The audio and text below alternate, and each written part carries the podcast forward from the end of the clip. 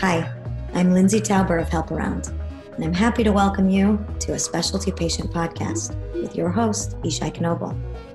Each episode is crafted to bring you new insights into the specialty drug ecosystem. Our guests share Help Around's passion for improving the patient experience and making specialty patients' lives easier. I hope you enjoy listening to this session.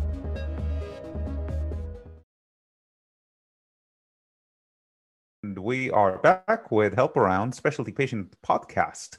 Uh, and today we have with us Phillip McCreary. Uh, and I'm pretty excited about uh, what Phillip is doing. He's Director of Medication Access Programs at Vanderbilt University Medical Center. And what Phillip does is actually quite incredible and directly attaches to our mission at Help Around of helping relieve the burden from uh, patients. Phillip, welcome to our podcast, first of all. Yeah, thanks for having me. Yeah. So tell us a little bit about your work and what brought you to do this kind of work. So uh, basically, at Vanderbilt, we have an internal charity program called the Medication Access Program, and we work with patients and with the providers to try to uh, make sure patients have access to the medications they need. And our program is based on income. Uh, so specifically for the medication access program itself, if your income is less than 250% of the federal poverty level, then we at Vanderbilt will cover your copays, or if you're uninsured, we will cover the drug for you. Uh, but first, what our team does is for anyone, we're going to look for uh, assistance from manufacturer programs, either free drug or copay card programs, or um, if that doesn't work, we look for foundation assistance and grants that are out there and then if that doesn't work, then we are the last resort, so so to speak. So, and what was the uh, the impetus to put together uh, this, these programs in the first place? Is it pretty common for medical centers to have programs like yours? As far as our specific type of program, we are helping with all drugs, not just specialty, not just infused drugs, but any outpatient drug. I find that it's very rare. Um, most program, most medical centers centers do have something with infused drugs or the high cost like specialty items, but it does seem rare to have a program that covers everything.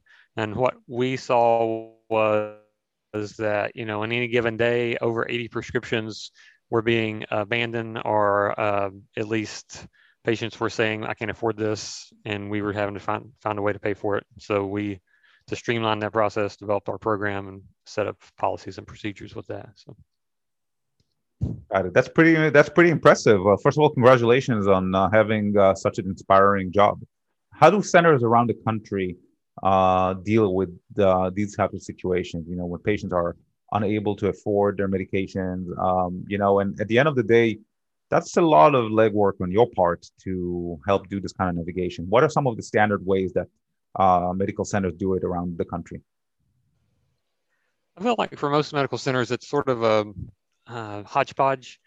Like you've got some um, some that are better than others, of course, but I would say it just depends on if they have time to deal with the patients that they have.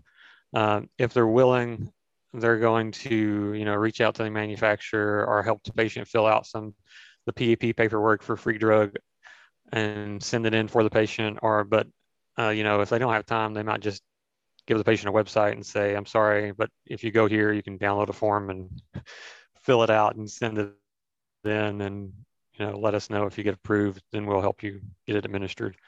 Um, you know the better programs you know more like ours of course you're going to have a higher touch program. That's going to be with the patient from start to finish and make sure they get the drug one way uh, or another so to speak Got it. Got it. So you you are getting firsthand exposure to a lot of the systems that are in place, and you have to fight some of them, quote unquote. Uh, can you describe some of the systems that uh, you know your team kind of runs in between? Um, and if we were to streamline the patient experience uh, to bring out the best outcomes, what would you what would you do? How would you connect those systems? Uh, let's see. Some of the systems. I mean, the biggest system barriers, the biggest barriers, I guess, are thrown up by PBMs.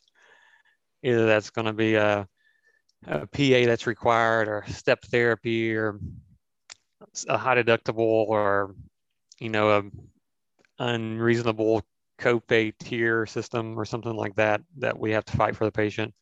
Um, and let's see, as far as other programs with manufacturers and things like that, the main barrier is just paperwork or filling out things for the patients, helping them understand the programs, uh, providing with the programs with financial information on behalf of the patient, whether it's a you know 1040 from the or a 1099, something like that.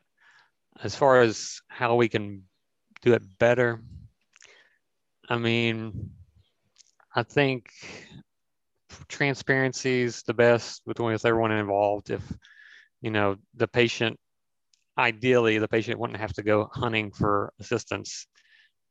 If assistance was available from the manufacturer, so to speak, it would automatically be applied at the point of sale, and they wouldn't have to right. go look so, for it. Um, and the point of sale is the like pharmacy. Yes. So so in in that case, you know, if if we're thinking about the pharmacist role, um, how do you think pharmacies who are you know pharmacists who are listening to us now, uh, how can they make life a little easier? Um, and also, how do like how do you perceive how patients are handled by your teams versus hub, a pharmaceutical hub, versus a pharmacy? What are some of the key differences that you see there, uh, and what can different channels learn from each other? So, um, as far as I'll start with those key differences.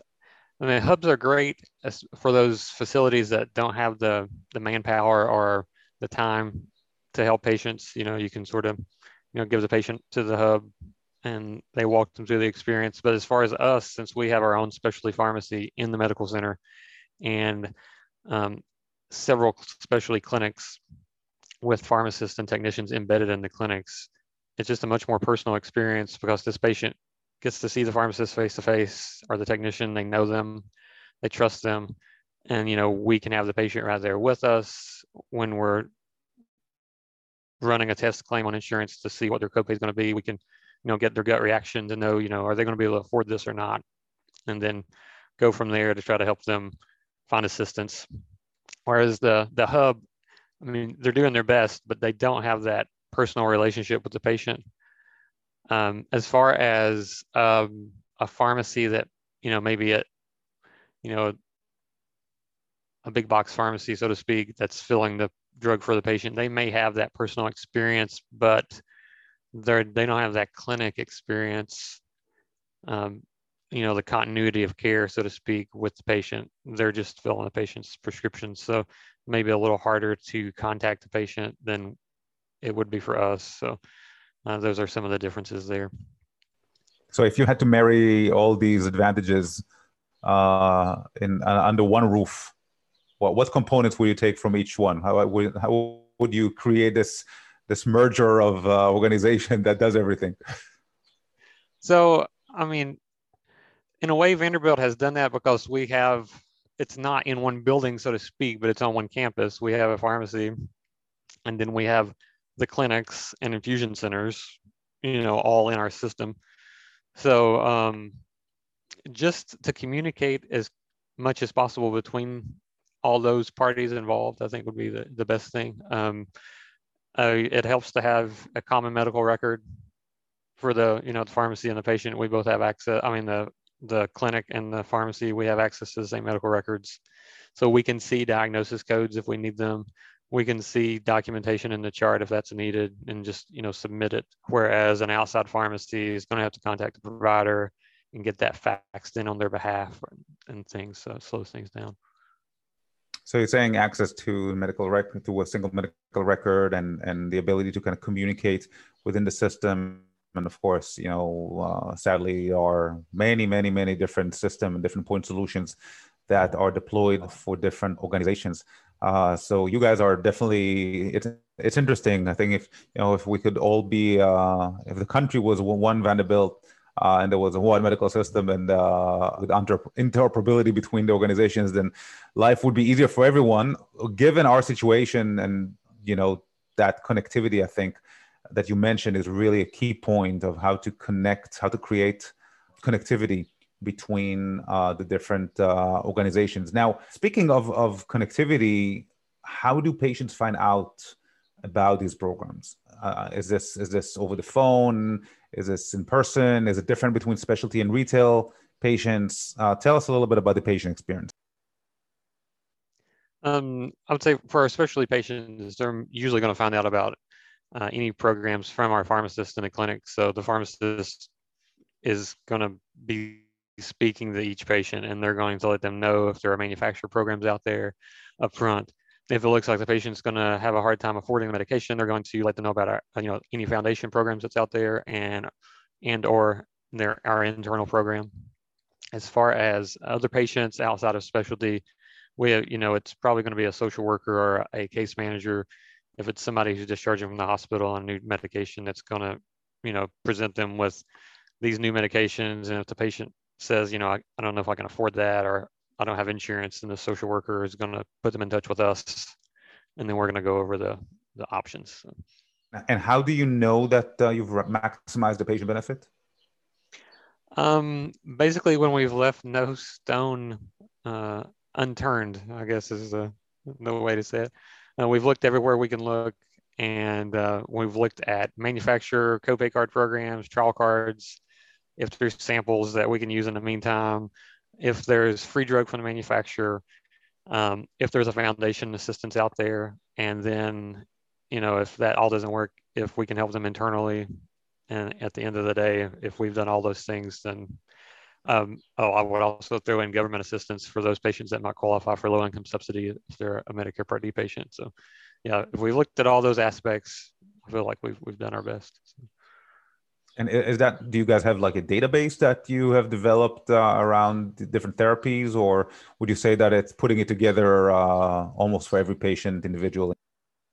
Um, it's pretty individual for every patient, but we do keep track of our patients in a database. So uh, if we, you know, have a patient who maybe we had in the system five years ago and they come back, we can, you know, sort of see their situation and they've used in the past as far as drugs are concerned or that what they may be familiar with and things like that.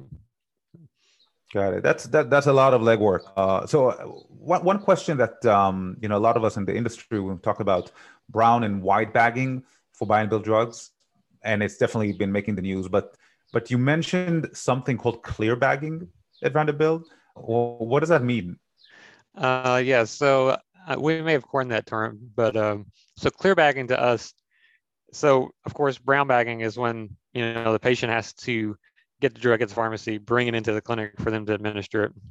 The patient brings it in themselves. So, um, and then white bagging is when the patient has to get their specialty pharmacy to fill the drug and they ship it to the clinic and then the they go to the clinic to get it administered. So at Vanderbilt, since we have our own specialty pharmacy, so this would be possible in any health system that has their own specialty pharmacy if at all possible, we are going to fill that drug for the patient um, at our pharmacy, and then we will, you know, courier it over like internally, or we will walk it over to the clinic ourselves, hand it off to the clinic, and then they'll administer it to the patient. So it never leaves our uh, chain of custody. So we have it from beginning to end. So we don't have to worry about, you know, what kind of storage conditions it's been in, or, you know, any delays. It just really streamlines things. So.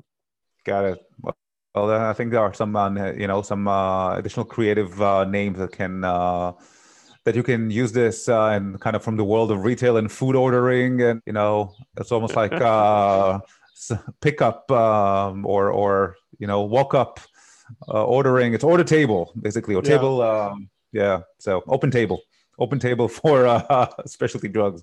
Um, so, how how would you say could Vanderbilt's program be improved for specialty patients?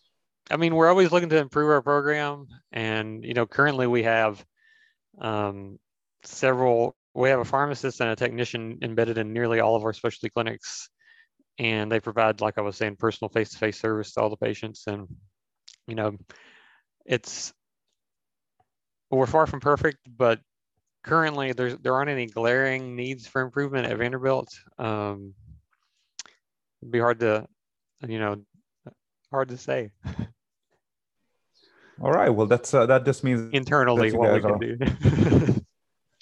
well, if there's any um, technology that you could adopt tomorrow, something that you're using today, you know, out there in retail, and you would say, you know what, I wish we could do something like this uh, our world, what would that be? Mm, you mean something that I know currently exists? uh, okay. so if it's so, if it's if it's something yeah. I can just dream up, just you know, if up. it doesn't have to currently exist, I would say I would say a database where you could, you know, put in the drug name and um, the patient's insurance, and it's going to tell you any way you can help the patient, whether that's, you know, going to be foundations or copay cards or, you know, I know there's some similar programs out there, I think, uh, administered by, by certain companies, but I'm not for sure there's anything that will get everything. Of course, we're all human. So. Right. And it's also, and it's always a moving target as well, right? Just c- continuously True. changes.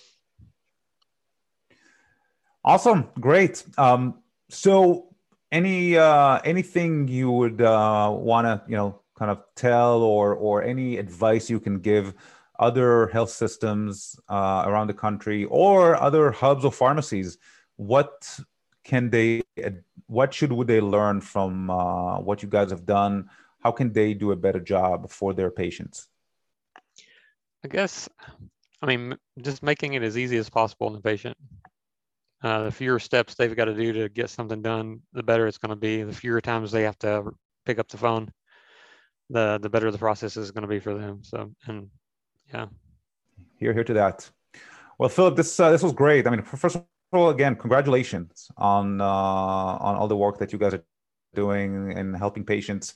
Uh, really appreciate uh, you coming uh, to our podcast today and kind of sharing some of your uh, lessons learned. What are some of the best ways to reach out to you for our audience? Uh, are you on uh, on LinkedIn or any other preferred platforms to reach out to? Thank you, but you know I'm just a small part of the the huge system. So uh, many people came before me. I just was lucky enough to step into the role.